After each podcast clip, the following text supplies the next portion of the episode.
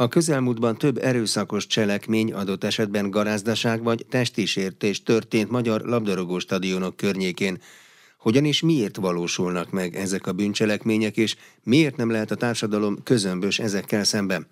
Rozgonyi Ádám erről beszélgetett Nagy Lászlóval, az Országos Kriminológiai Intézet tudományos főmunkatársával, szóvivőjével. Beszögezném, hogy szerencsére a sportrendezvények biztonsága az elmúlt években hazánkban kétségkívül sokat javult, de jelentős változások történtek a jogszabályi környezetben, és átfogó szabályozás történt. Ezen kívül ugye minnyáján láthatjuk azokat a minőségi infrastruktúrális beruházásokat, amelyek szintén pozitív hatást jelentettek, valamint hát egy progresszív szemléletet hozott az az új biztonsági filozófia is, amely a, a szurkolókat nem ellenségként kezeli, hanem partnerként, természetesen addig a pontig, amíg ez lehetséges. Ennek ellenére minden nagy sportrendezvény, és egyre több ilyen van, amelyet hazánkban rendeznek, és szerencsére nemzetközi szervezetek nagy megelégedettségére, tehát újabb és újabb lehetőségeket, felkerüléseket kapunk. Ugye május 31-en lesz ebben az évben például a labdarúgó UEFA Európa Liga döntője, de bajnokok ligája döntőre is ö, aspirálunk majd néhány év múlva. Tehát itt voltak ugye Európa bajnoki ö, mérkőzések, és ezek a nagy rendezvények szerencsére különösebb rendbontások nélkül lezajlottak. Ugyanakkor azért minden ilyen nagyszabású mérkőzés, minden frekventált mérkőzés felfogható egy tulajdonképpen olyan eseményként, ahol bármi, bármikor történhet. Ezért a háttérben mindig nagyon sokan dolgoznak észrevétlenül azon, hogy akik részt vesznek, akár nézőként, szurkolóként, játékosként, stábtagként, játékvezetőként ezeken a mérkőzéseken épségben haza is érjenek. Hogyha mégis előfordul rendbontás, akkor az jellemzően hogyan robban ki, vagy mik a jellemzői? A leggyakoribb bűncselekmény, amely a sportrendezvényekkel kapcsolatban előfordul, az a garázdaság. Ugye hát a garázdaságot azt követi el, amennyiben súlyosabb bűncselekmény nem valósul meg, tehát ez egy szubszidiáris bűncselekmény, aki ugye olyan kíván közösség ellenes erőszakos magatartást tanúsít, ami alkalmas arra, hogy másokban megbotránkozást vagy riadalmat keltsen, és minősített, egyik minősített esete a, a garázdaságnak a nyilvános rendezvényen történő elkövetés, hát ugye sport rendezvényeken erről van szó, tehát már rögtön ilyen esetben három évig terjedő szabadságvesztéssel büntethető a garázdaság, amennyiben pedig nem erőszakos módon valósul meg ugyanez a tényállás, akkor a garázdaság szabásértésével állunk szemben. A másik tulajdonképpen elsősorban a sportrendezvényeken előforduló jellemző bűncselekmény a, a rendbontás. Hát ennek két változata van. Az egyik az, amikor a sportrendezvény szervezőjének vagy a rendezőivel szemben lép fel a, ugye általában a, egy szurkoló néző jogszerű intézkedéssel szemben erőszakkal vagy fenyegetéssel. A másik eset pedig, hogyha szintén szubszidiáris módon, tehát hogyha súlyosabb bűncselekmény nem valósul meg, hogyha valaki a sportrendezvényen a létesítménynek a nézőktől elzárt területére jogtalan belép, ott tartózkodik, vagy pedig a sportrendezvény megtartását, vagy mások testi épségét veszélytető tárgyat dob be az ilyen területre hát időnként ezek a magatartások is előfordulnak. De hát sajnos szerencsére nagyon ritkán, de előfordul olyan, amikor testi sérülés is bekövetkezik, tehát súlyos testi sértés, vagy pedig, hát ne adj Isten, maradandó fogyatékosságot okoz a cselekmény.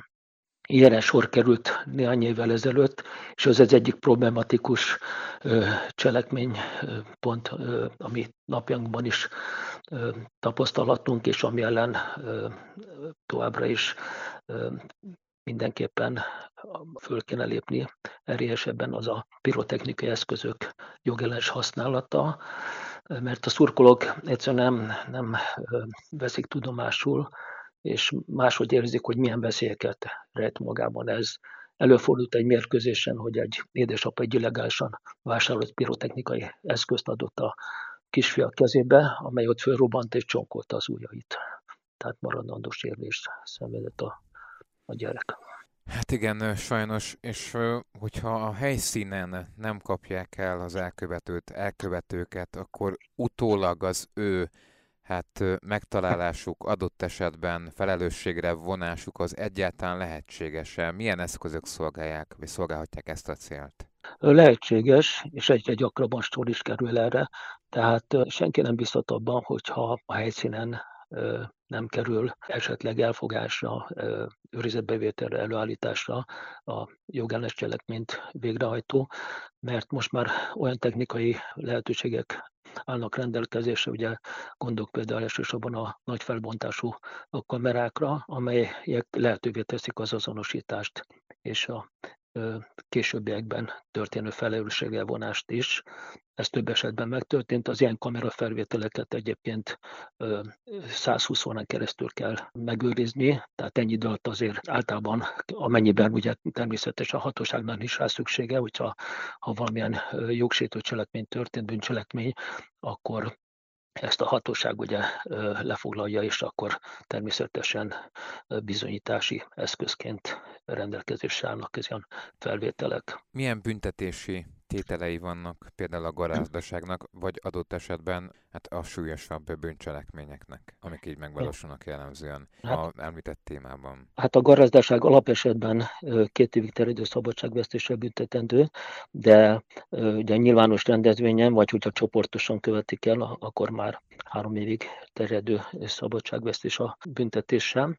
A rendbontás az két évig terjedő szabadságvesztéssel büntetendő alapesetben, három évig akkor, hogyha csoportosan követik el, vagy például felfegyverkezve, tehát valamilyen életkioltására alkalmas eszközt tart magán az elkövető, de az az igazság, hogy a tapasztalatok azt mutatják, hogy a legsúlyosabb büntetések azok valójában nem is a főbüntetések, hanem a ezekhez társuló sportrendezvényektől való távoltartása a szurkolóknak, ami nagyon érzékenyen érint őket, és ennek egy hármas rendszere alakult ki az elmúlt években. Egyrészt büntetőgi BTK-ban alkalmazott és található szankcióként a sportrendezvények látogatásától való eltiltás. Ezt egytől öt évig terjedő időszakban szabhatja ki a bíróság.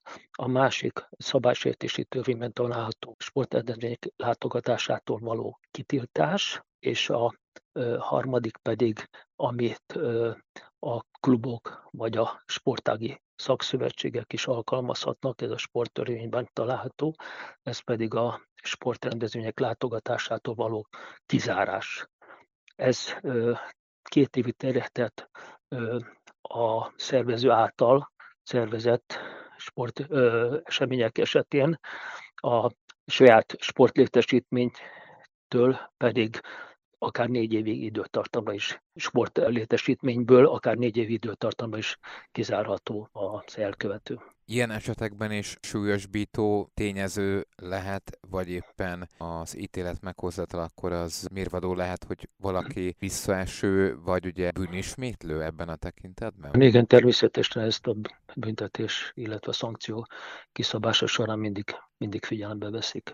Még akkor néhány szóban még a végén is, hogy hogy lehet megelőzni akkor tehát, hogy, hogy ezek a jellemzően ugye a garázdaságot jelentő bűncselekmények megvalósuljanak, tehát hogy hogyan lehet, vagy miként lehet még növelni a biztonságot a stadionok környékén, meccs előtt, meccs után, hát valahogy ezeket a szurkolói csoportokat jobban elszaperálni, vagy egyáltalán milyen hát visszatartó ereje lehet egyéb különböző hát megelőző intézkedéseknek? Egyre, egyre hatékonyabb és sok szakmai tapasztalat nyomán egyre felkészültebbek a rendfertartó elők, a, rendőrségnél is speciális egységek ügyelnek a rendre a frekventált mérkőzéseken. Nagyon fontos és az új stadionokat már így is építik, hogy a ellentétes érzelmű szurkolói táborok, szurkolók ne találkozhassanak egymással se a mérkőzés előtt vagy után, illetve hát ugye közben is ezt láthatjuk a stadionokban is, hogy messze távol tartva egymástól helyezkednek el ezek a táborok. Ez nagyon fontos szempont. Ugyanakkor ez az új biztonsági filozófia azt is tartalmazza, hogy partneri kapcsolat létesüljön lehetőleg a hatóságok és a szurkolók között, tehát amíg lehetséges, addig a, a verbális meggyőzés erejével lehessen hatni rájuk. Például a készületi rendőrségen jó, most már jó néhány éve létezik az úgynevezett partnercsoport, akik fontos mérkőzéseken részt vesznek, de nem egyenruhában, csupán egy megkülönböztető mellényt viselnek, és ők egy hidat képeznek a szurkolók és a hatóság között. Kapcsolatot tartanak természetesen a bevetési egységekkel is, de csak akkor kerül sor intézkedésre, és ők nem intézkednek, tehát csak a bevetési egységek, amikor arra feltétlenül szükség van. És hát számos esetben azért a úgymond józan gondolkodású szurkolókat meg lehet győzni. A szurkolói csoportok vezetőivel is kapcsolattartás van, mind az MLS részéről, mind a kluboknak is érdeke, hogy úgymond balhí nélkül történjenek meg a, a mérkőzések, de olyan eset is előfordult egy nagy magyarországi klubnál, hogy amikor az UEFA büntetést rólt ki csapatra, illetve a, ugye a klubra, akkor ezt tovább terhelték a szurkolókra, tehát azért valószínűleg, és itt milliós nagyságú büntetésről van szó, valószínűleg azért ez is elgondolkodtatja. Nagy Lászlót, az Országos Kriminológiai Intézet tudományos főmunkatársát, szóvivőjét hallották. Az Inforádió jogi magazinját hallják. Jó estét kívánok, Exterde Tibor vagyok. Az egy éve tartó orosz-ukrán háború katonailag hasonlít ugyan a klasszikus háborúkhoz, például a második világháborúkhoz, a jogi környezete azonban teljesen más, mert 1945 után a fegyveres konfliktusok és a háborús bűnök szabályait is szinte teljesen átírták, mondta el az Inforádiónak nyilatkozó nemzetközi jogász.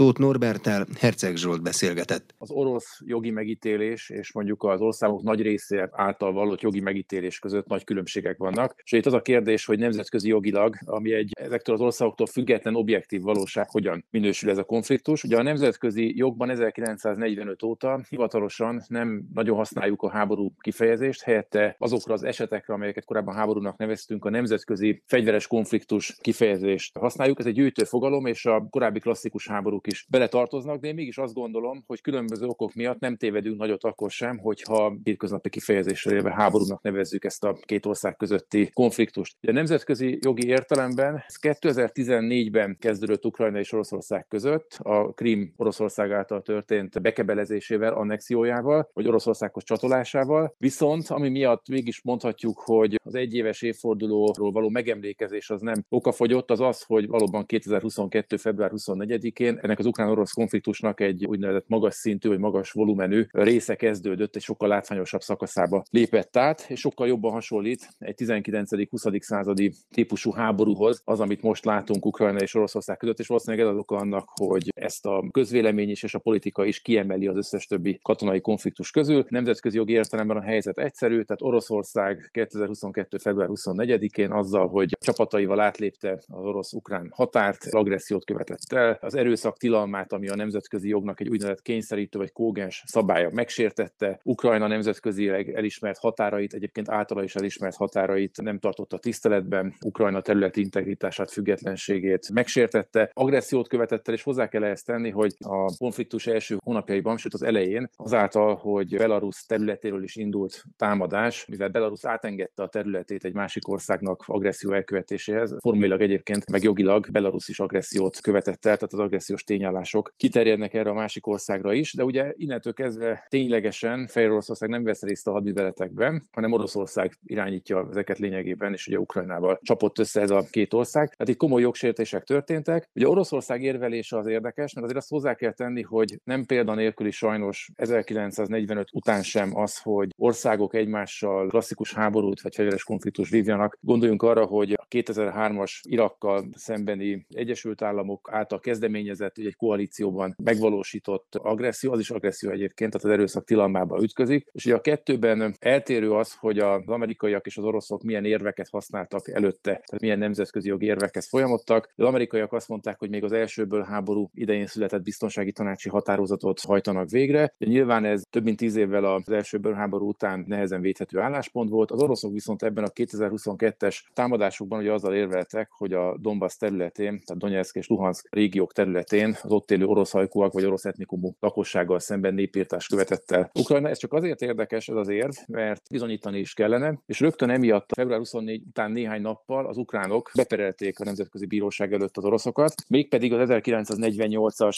népírtás megelőzése és megbüntetése elleni egyezmény megsértése miatt, és ugye ez azért érdekes számunkra, ez egy folyamatban lévő ügy egyébként, hogy ez az a pont, ahol az oroszok, hogyha vannak bizonyítékaik arra, hogy a Donbassban korábban az ukránok az oroszokkal szemben népírtást követtek el, akkor elő kell, hogy jöjjenek. Amennyiben nincsenek bizonyítékaik, akkor ez megdől. Nagyon látványosan, de azt hozzátenném, hogy önmagában azért az erőszak tilalmának a megsértése, ami Kogen szabály, nem indokolná, tehát mondjuk jogsértések önmagukban nem indokolnák. Hát a népírtás, hogyha ez bizonyítható lenne, nyilván az egy másik helyzet lenne. De én azt gondolom egyébként, hogy a rendelkezésre álló nyilvános információk alapján úgy tűnik, hogy azért népírtásról a Donbassban nem beszélhettünk. Jogsértések azok lehettek. Népírtással, háborús bűnökkel viszont Oroszországot vádolják. Az elmúlt egy évben az egész világ megismerte olyan települések nevét, mint Bucsa és Mariupol. Mi az a háborús bűn a nemzetközi jog szempontjából? Kiállapíthatja ezt meg? Milyen szankciója, milyen fórumon lehet ennek? Többféle fórumon meg lehet állapítani valakinek a büntetőjogi felelősséget háborús és mondjuk más súlyos bűncselekmények, például népírtás vagy emberiességelni bűncselekmények miatt.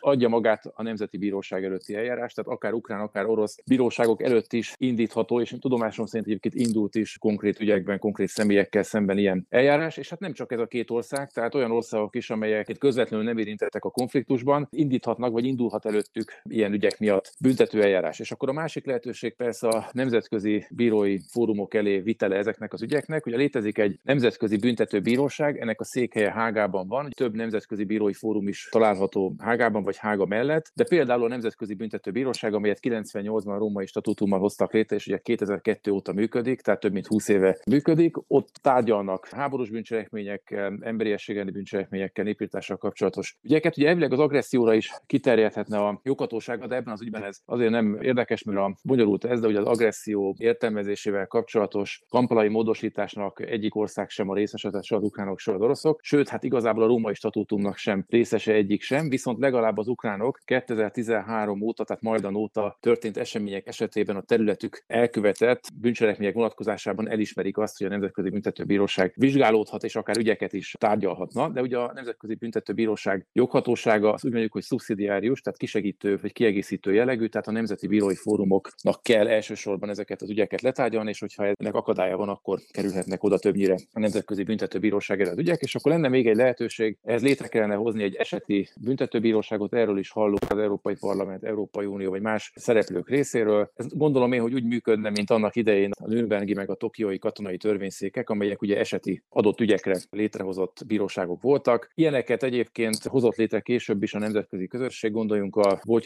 Jugoszlávia törvényszékre, vagy a ruandai ügyeket vizsgáló törvényszékre, ezeket a biztonsági tanácsa hozta létre az ENSZ-nek. Hát ugye a biztonsági tanácsban Oroszország állandó tagként ott ül, tehát nyilvánvalóan a biztonsági tanács ezeket nem fogja tudni létrehozni ezen a módon. Úgyhogy valami más megoldás kell, hogy a felek keressenek, de hát a nemzeti bíróságok azok működnek, tehát ott lehet ilyen ügyeket is kell is lefolytatni, csak hát nyilván az oroszok, az ukrán bíróságok, az ukránok meg az orosz bíróságoknak az elfogulatlanságát kérdőjelezik meg ezekben az ügyekben. És akkor az volt még a kérdés, hogy mi a háborús bűncselekmény. A háborús bűncselekmények azok a nemzetközi jog által üldözött olyan bűncselekmények, amelyek nemzetközi fegyveres konfliktus esetén alkalmazott nemzetközi jogi szabályok súlyos megsértését jelentik. Például a két vagy több ország közötti háború idején, ugye a háborúra annak ellenére vannak alkalmazandó szabályok, hogy mondtam, hogy az erőszaktilalma az egy kényszerítő szabály, de ugye hát nem naív a nemzetközi közösség és a nemzetközi jog. Tudja, hogy amellett, hogy be van tiltva igazából a háború, ettől még vannak jogsértők, normasértők, és ha vannak normasértők, akkor legalább legyenek ezekre a helyzetekre alkalmazandó szabályok, és ezeket ugye humanitárius szabályoknak szoktuk nevezni, mert ugye emberbaráti szabályok, tehát az embert védik, hadifoglyokat, sebesült katonákat, polgári lakosságot, és így tovább. És igazából ezeket a szabályokat, ha valamelyik fél súlyosan megsérti, ezeket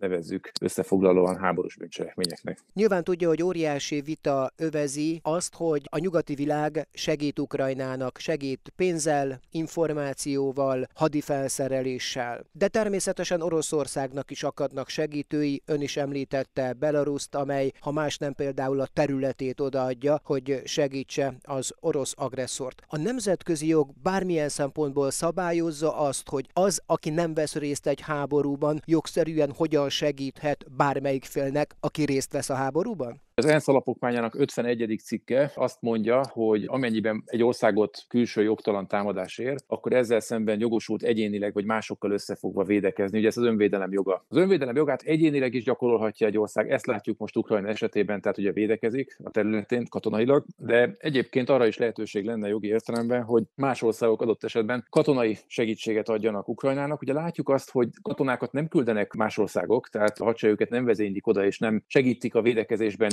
Ukrajnát, ezzel szemben ugye más eszközökkel segítik, tehát hadianyagot szállítanak, pénzt adnak, és így tovább. Ez egyébként jogszerű, tehát ez is jogszerű nyilván, hiszen a nemzetközi felelősség szabályaiból az vezethető le, hogy amennyiben ugye egy kógens szabály sérül súlyosan, és ugye mondtam, hogy az erőszak tilalma egyik az ilyen kógens kényszerítő szabályoknak, akkor a nemzetközi közösség, és ráadásul még egyébként sértetti pozícióba is kerül a nemzetközi közösség egészetet mások is, de nyilván az ő sértetti pozíciójuk nem pontosan ugyanolyan, mint az ukránoké. De azt akarom csak ezzel mondani, hogy kötelesek koordinálni és egyeztetni és segítséget nyújtani minden jogszerű módon, és ez nagyon fontos egyébként, hogy jogszerű legyen a segítség, mert hogy a többsége ezeknek a szankcióknak én úgy látom, hogy nemzetközi jogilag egyébként jogszerű. Egy dolog van, ami ha meglépnék az államok, az nem volna valószínűleg jogszerű, az az lenne, hogyha lefoglalt magánvagyonok, tehát olyan emberek magánvagyonai, akik nem köthetők közvetlenül ugye ez a háborús konfliktushoz, és az az egyetlen bűnük, hogy állampolgárai egy országnak, az ő vagyonukat értékesíteni, az jogszerűen valószínűleg nem működne, hát akkor perelniük kellene adott nemzeti bíróságok előtt ezeknek az embereknek. De a nemzetközi jog szempontjából nem fordulhat elő az, hogy például egy ország olyan mértékben segít már az egyik hadviselő félnek, hogy a végén már maga is akár szándékától függetlenül, ha de jure nem is, de de facto hadviselő félé válik? Hát ez egy nehéz kérdés, ez hadviselő fél kifejezés, ez nagyon régóta tartja magát a közbeszédben is, meg az emberiség történetében ezt használtuk ezt a kifejezést. Kicsit azért átalakult, nem is kicsit a nemzetközi jog 1945 után. Tehát még száz évvel ezelőtt valóban szigorú kategóriák voltak a semleges országokra, a hadviselő felekre, ez egy kicsit fellazult azért azóta, és én azt tudom mondani, hogy az lenne egy látványos változás a többi ország jogi megítélésében, hogyha mondjuk katonákat küldene Ukrajnában, mert akkor a humanitárius jogi szabályokat nyilván neki is a helyszínen alkalmaznia kellene, tehát ezeket az emberbaráti szabályokat, és ez egy minőségi változás lenne ebben az esetben.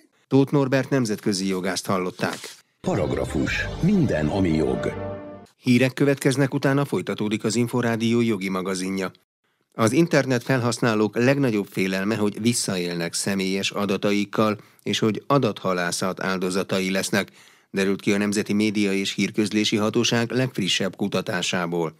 A részletekről Imre Júlia kérdezte Jó Balást, az NMHH műsorelemző osztályának vezetőjét. Sok aspektusát megvizsgálta ez a NMH által és megbízásából készített közvéleménykutatás, amely 15 ezer, 16 és 75 éves közötti személyt kérdezett meg online önkitöltős kérdében keresztül. A vizsgálat egyik legfontosabb kérdése az volt, hogy a résztvevők miképpen tekintenek az internetre egyfajta új vadnyugatként, vagy a szabadság kibontakozásának egyik lehetőségeként. Megkérdezték, hogy milyen eszközökön keresztül lépnek fel a netre, hogyan használják az egyes oldalakat, elfogadják-e a sütiket, illetve a net árnyoldaláról is próbáltak kérdezni a kutatók, ezt is megpróbálták feltérképezni. A válaszadók két legnagyobb félelme a nettel összefüggésben az, hogy visszajelnek a személyes adataikkal, illetve hogy adathallászat áldozataivá válnak. A megkérdezettek majd 80%-a aggódik emiatt. Félelmeik nem alaptalanok, mivel több mint felük találkozott már visszaélésekkel az interneten, leginkább ez kb. egyharmaduk átverési kísérletekkel,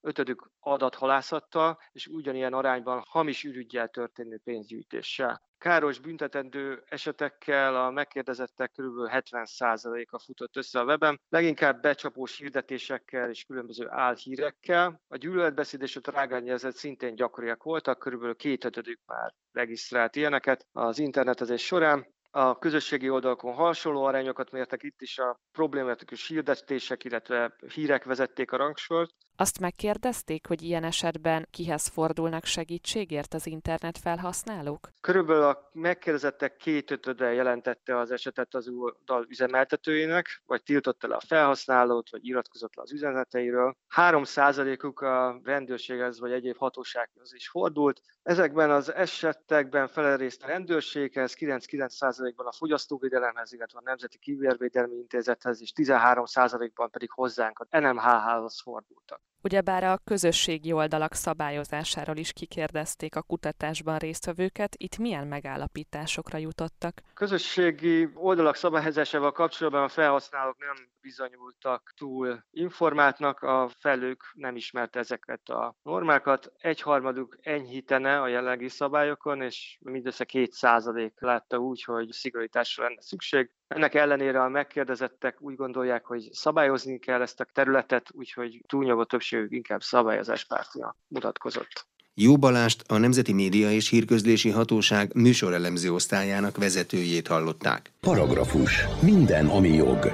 Az Európai Unió az év végére készítheti el a mesterséges intelligencia keret szabályozás végleges szövegét, ami utána egy-két évvel lép majd életbe, mondta az Inforádió Arena című műsorában Jakab Roland, a Mesterséges Intelligencia Koalíció elnöke, az Ericsson regionális stratégiai igazgatója. Ha nincsenek adatok, amiből én tanítom a rendszert, mert, mert mindent elzárok tőle, akkor az innovációt fogom meggátolni, akkor viszont lesznek olyan térségei a, a Földnek, ahol, ahol gyorsabban tudnak piacra vinni, gyorsabban tudnak fejleszteni. Hogyha Európa túl sokat gondolkodik ezeken a kérdéseken, akkor pedig le, lehet, hogy lelassul az innováció. Tehát ez egy, ez egy ilyen egyensúly. De én azt hiszem, hogy az EU egy jó útvonalon van. Itt csak az egy nagy kérdés, hogy, hogy, hogy az az ütem, az a szabályozási ütem, az hogyan tud esetleg fölpörögni. Hiszen ugye 2021 áprilisában már kijött ez a úgynevezett AI Act, vagy mesterséges intelligencia keretszabályozás, de igazándiból még nincs végleges szövege. Valamikor a harmadik negyed évre várjuk a végleges szöveget, és akkor utána egy-két évvel lép majd hatályba. Magyarországnak is van mesterséges intelligencia stratégiája, bele is van írva, hogy ezt folyamatosan felül kell vizsgálni, mert maga a terep iszonyú gyorsan változik. Most hol tart a megvalósítás? 2020. szeptemberében jelentettük be Magyarország mesterséges intelligencia stratégiáját. Abban meghatároztuk azokat az azonnali intézkedéseket, amelyek segítségével az EMI adaptációját magasabb sebességi fokozatba tudnánk kapcsolni Magyarországon. Hogy mi szükséges ehhez? Fontos, hogy legyenek olyan intézmények, amelyek lehetővé teszik, hogy a technológiát kutassuk, fejlesszük, hogy adatok álljanak rendelkezésre, mert ha sok adatom van, akkor sok kutatásfejlesztési projektet tudok indítani. Ha sok kutatásfejlesztési fejlesztési projektet indítok, akkor sok alkalmazás születhet belőle. Tehát ez az értékláncolat nagyon fontos. Ezek a belső feltételei a mesterséges intelligencia intézményrendszernek, illetve annak, hogy ez az értékláncolat ez elindulhasson, beinduljon. Jakab Rolandot, a Mesterséges Intelligencia Koalíció elnökét, az Ericsson regionális stratégiai igazgatóját hallották. Paragrafus. Minden, ami jog. A Magyar Biztosítók Szövetségének adatai szerint 7,6%-kal tudott növekedni tavaly a magyar biztosítási piac, a MABIS tagok jelentései alapján az élet területen 1,9, a nem élet terület 12,7%-kal bővült. A szövetség a 2022-es eredményeket ismertető sajtótájékoztatón stratégiai ajánlásokat fogalmazott meg a biztosítási fedezet erősítésére, Arról, hogy ez mit jelent, Sipos Ildikó kérdezte Erdős Mihályt, a MABIS elnökét. Ez azt jelenti, hogy szeretnénk azt, hogy a magyarországi lakosok, a magyar állampolgárok, a különböző vállalkozások és intézmények az általuk vagy a őket érintő kockázatok egyre nagyobb részére rendelkeznének biztosítási fedezettel. Ez azt jelenti, hogy ha ezek a kockázatok megvalósulnak, és ebből valami hátrány keletkezne akár a vállalkozásnak, akár a magánszemélynek, akkor ebben a biztosítás a kifizetésein, a szolgáltatásain keresztül tud segíteni, ezeknek az elviselését könnyebbé tudja tenni, adott esetben pedig tudunk abba is segíteni, hogy hogy lehet ezek bekövetkezési valószínűségét csökkenteni. Úgyhogy ezzel kapcsolatosan fogalmaztunk meg egyébként javaslatokat, ami elvárás vagy célkitűzés egyébként a kormányzati szándékkal is egybevág. Mekkora mértékű lenne ez a biztosítási fedezet erősítés? Így ö, konkrétan előre nem tudom számszerűsíteni, azzal kapcsolatosan vannak tényszerű adataink, információink, hogy mondjuk, és ezt a, ez már egy biztosítási szakzsargon, mondjuk a penetráció, biztosítási penetráció, ami általában az adott országban lévő piaci biztosítási díjakat viszonyítja a GDP-hez. Ezt hasonlítja össze mondjuk a többi országgal, és ebből azt lehet látni, hogy a közép-kelet-európai régió nyilván a történelmi okokból kifolyólag is az elmúlt időszakban azért kategóriákkal alacsonyabb szinten van, mint mondjuk a fejlett nyugat-európai piacsal rendelkező szektorok, de hogyha a magyar helyzetet megnézzük a környező országokéval, tehát a régióba tartozó országok piacokéval, akkor is azt látjuk, hogy még van tere annak, hogy a, ez a magyar penetráció az növekedjen, növekedjen és erősödjön. A tavalyi évben a magyar biztosítási piaca MABIS tagjainak jelentése szerint tudott növekedni? Hogyan teljesített? Igen, a MABIS adatai szerint, a tagbiztosítók adatai szerint a tavalyi évben a piac díjbevétele az 7,6%-kal növekedett. Ugye ez sajnálatos módon nem érte el a általános inflációt, ugye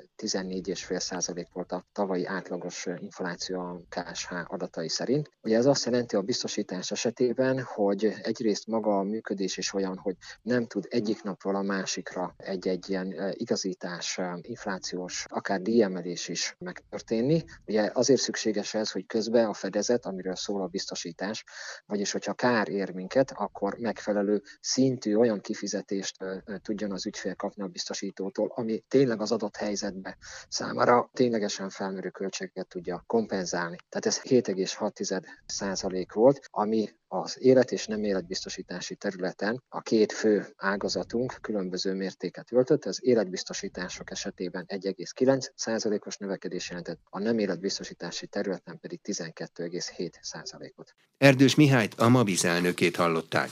Paragrafus. Minden, ami jog. Jogi magazinnal legközelebb egy hét múlva jelentkezünk. Munkatársam Rozgonyi Ádám nevében is köszönöm figyelmüket, Exterde Tibor vagyok.